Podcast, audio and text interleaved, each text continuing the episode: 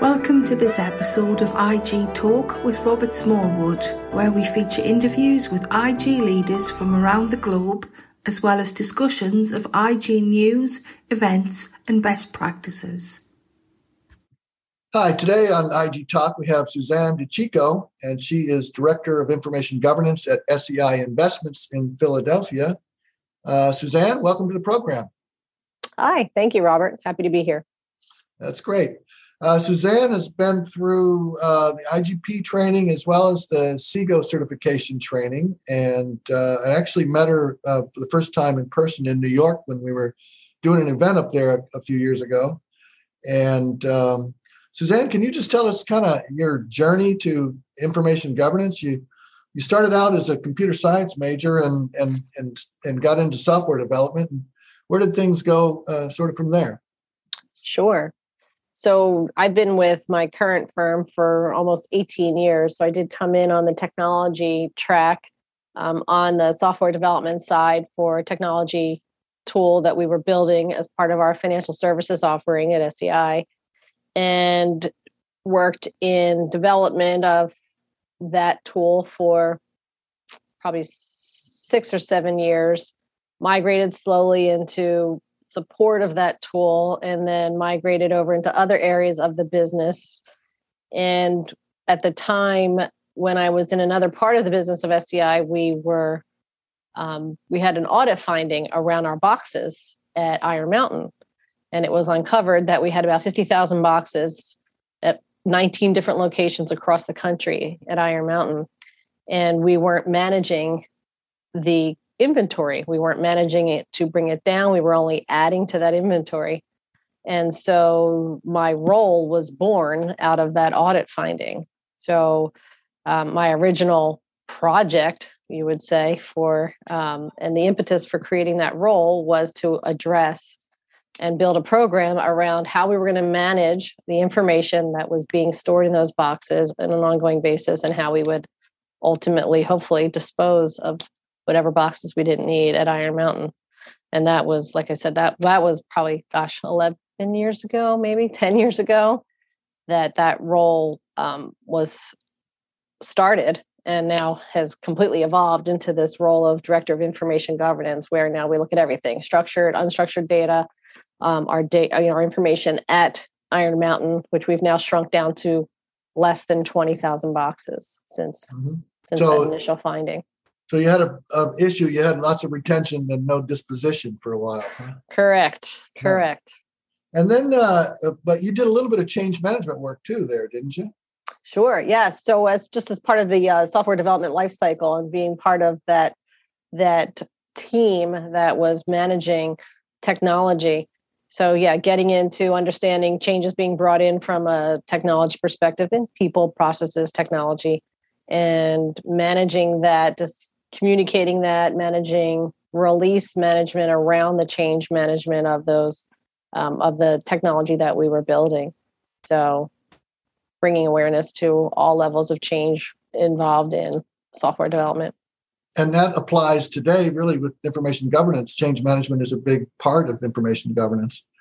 And uh, I'm, I'm, I'm thinking, I'm hoping that that kind of crystallized, it came together with the CIGO training because we talk about all these different facets of information governance. So it's, it's privacy, data protection, it's cybersecurity, it's e-discovery, it's records management, it's content services, and change management even.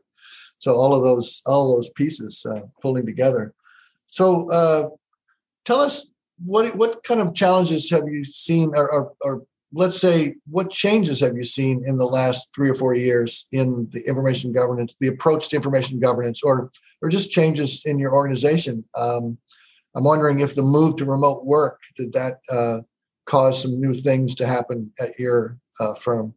Sure. Yeah, the most obvious change in the move to remote work is uh, extremely heightened awareness on privacy and you know when we have a we have a company with a lot of young professionals. So folks who have roommates you know they might be you know working at home and dealing with sensitive information client information account numbers social security numbers and they could you know have three four roommates who have you know maybe could have eyesight of the information that these folks are working on and just really stressing to folks who haven't been in the workforce for a really long time the need to have very strong controls around how you're handling that data disposing of any you know data hard copy data in your little home office area logging out you know locking your pc before you get up and go and get a drink of water things that you take for granted when you're in an office setting or when you've been in business for a really long time working in a corporate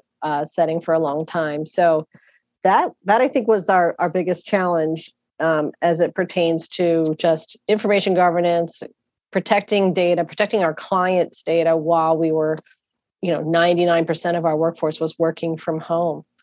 And it was just coincided very nicely with this whole shift and extreme focus on privacy as an industry. Um, when we talk about information governance you can't talk about information governance without talking about privacy. So at the same time literally two three months before the pandemic struck we had just hired our first chief privacy officer mm-hmm. at sei so um, it just i think we had excellent foresight. It was just good good and bad timing all around with uh, that heavy focus on working from home privacy and, and partnering up information governance with privacy in order to have a strategy around all of those things at the time when the pandemic hit mm-hmm. so it sounds like you had some policy changes and some new controls that you put in place absolutely so we had to group get get the group together pretty quickly we had some pretty good practices already documented. Then, um, when we had to put it in the context of working from home, it was just a heightened awareness around a lot of those things that we uh, probably didn't audit folks on a lot in the office you know we would do quarterly reviews of people you know clean desk policies those type of things. But this was a reminder that every day you have to have a clean desk because of the fact that you you know you have other individuals who live with you in a in a in a in a living space and making sure that if we had to change a policy we had to get it out there and communicate it. We used a lot of you know we used a lot of communication methods not just an email. So we i put together a, a video of working from home and did some animation sequences working with our marketing team to really stress some of those policies that were existing or the changes or the upgrades to those policies so that we could really um, get people's attention instead of you know just constantly spewing out emails with the policy information in, in them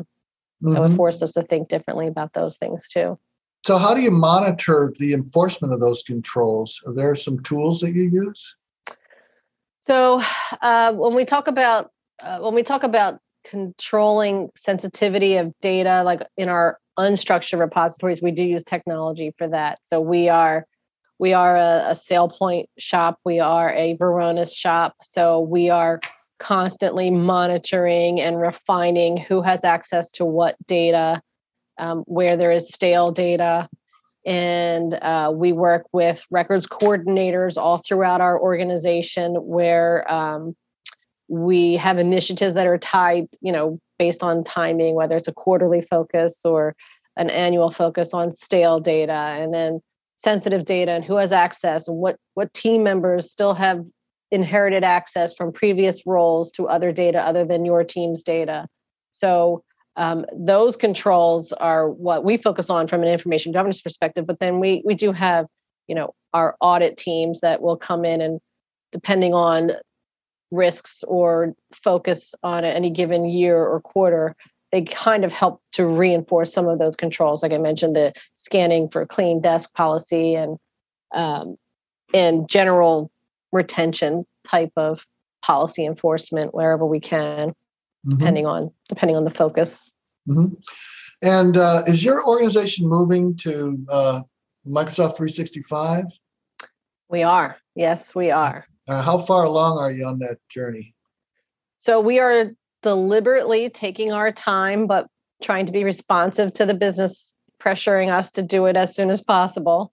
Uh, so we are focused on sensitivity uh, and labeling of sensitive data right now in advance of migrating to um, Microsoft 365. So we have been leveraging our Varonis tools for labeling the sensitivity of the data on our network file shares in anticipation of uh, a better user experience around knowing how sensitive the data is, what can be shared, what can be shared internally, externally with our third parties, with uh, within our teams, and the retention around that data.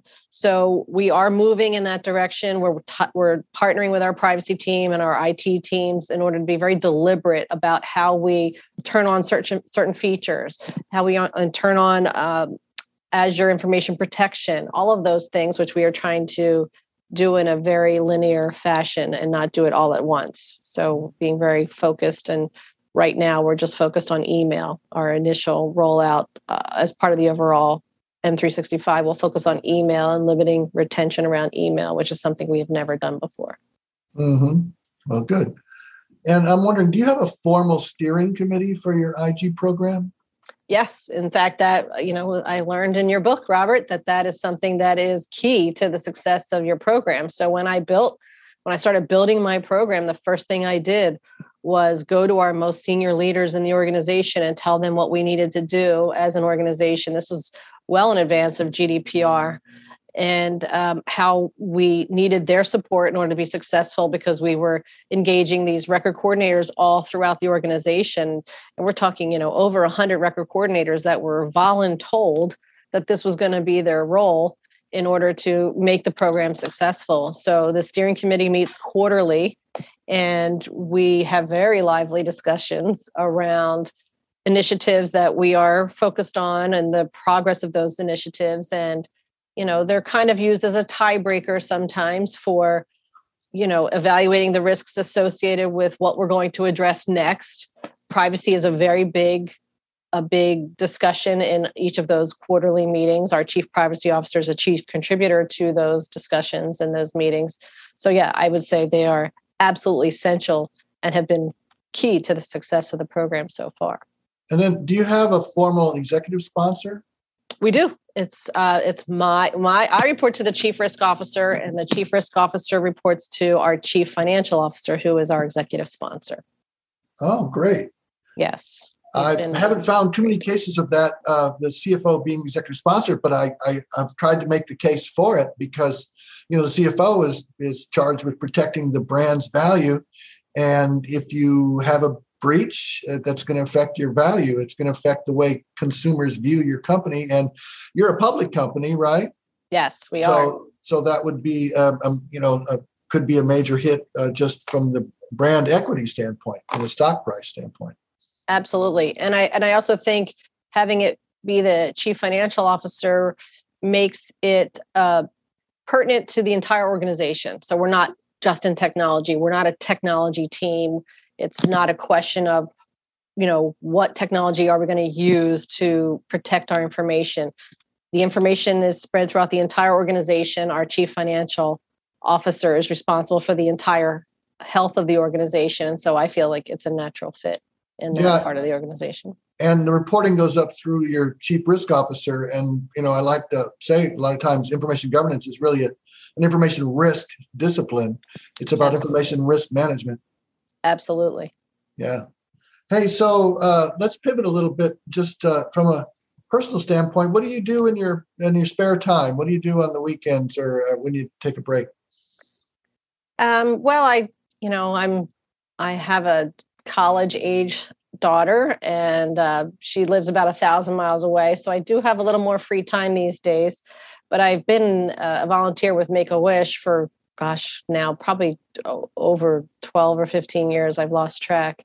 So that's something that was a challenge during the pandemic was to be active in that because that requires you to meet one-on-one with the wish child to understand what wish they're thinking about um, so we had to figure out ways to do that virtually um, but that's something that i've always enjoyed doing and uh, it's definitely something that's provided a lot of a lot of uh, grat- gratifying experiences for me. Yeah, I like your your title there, your wish granter. Yes.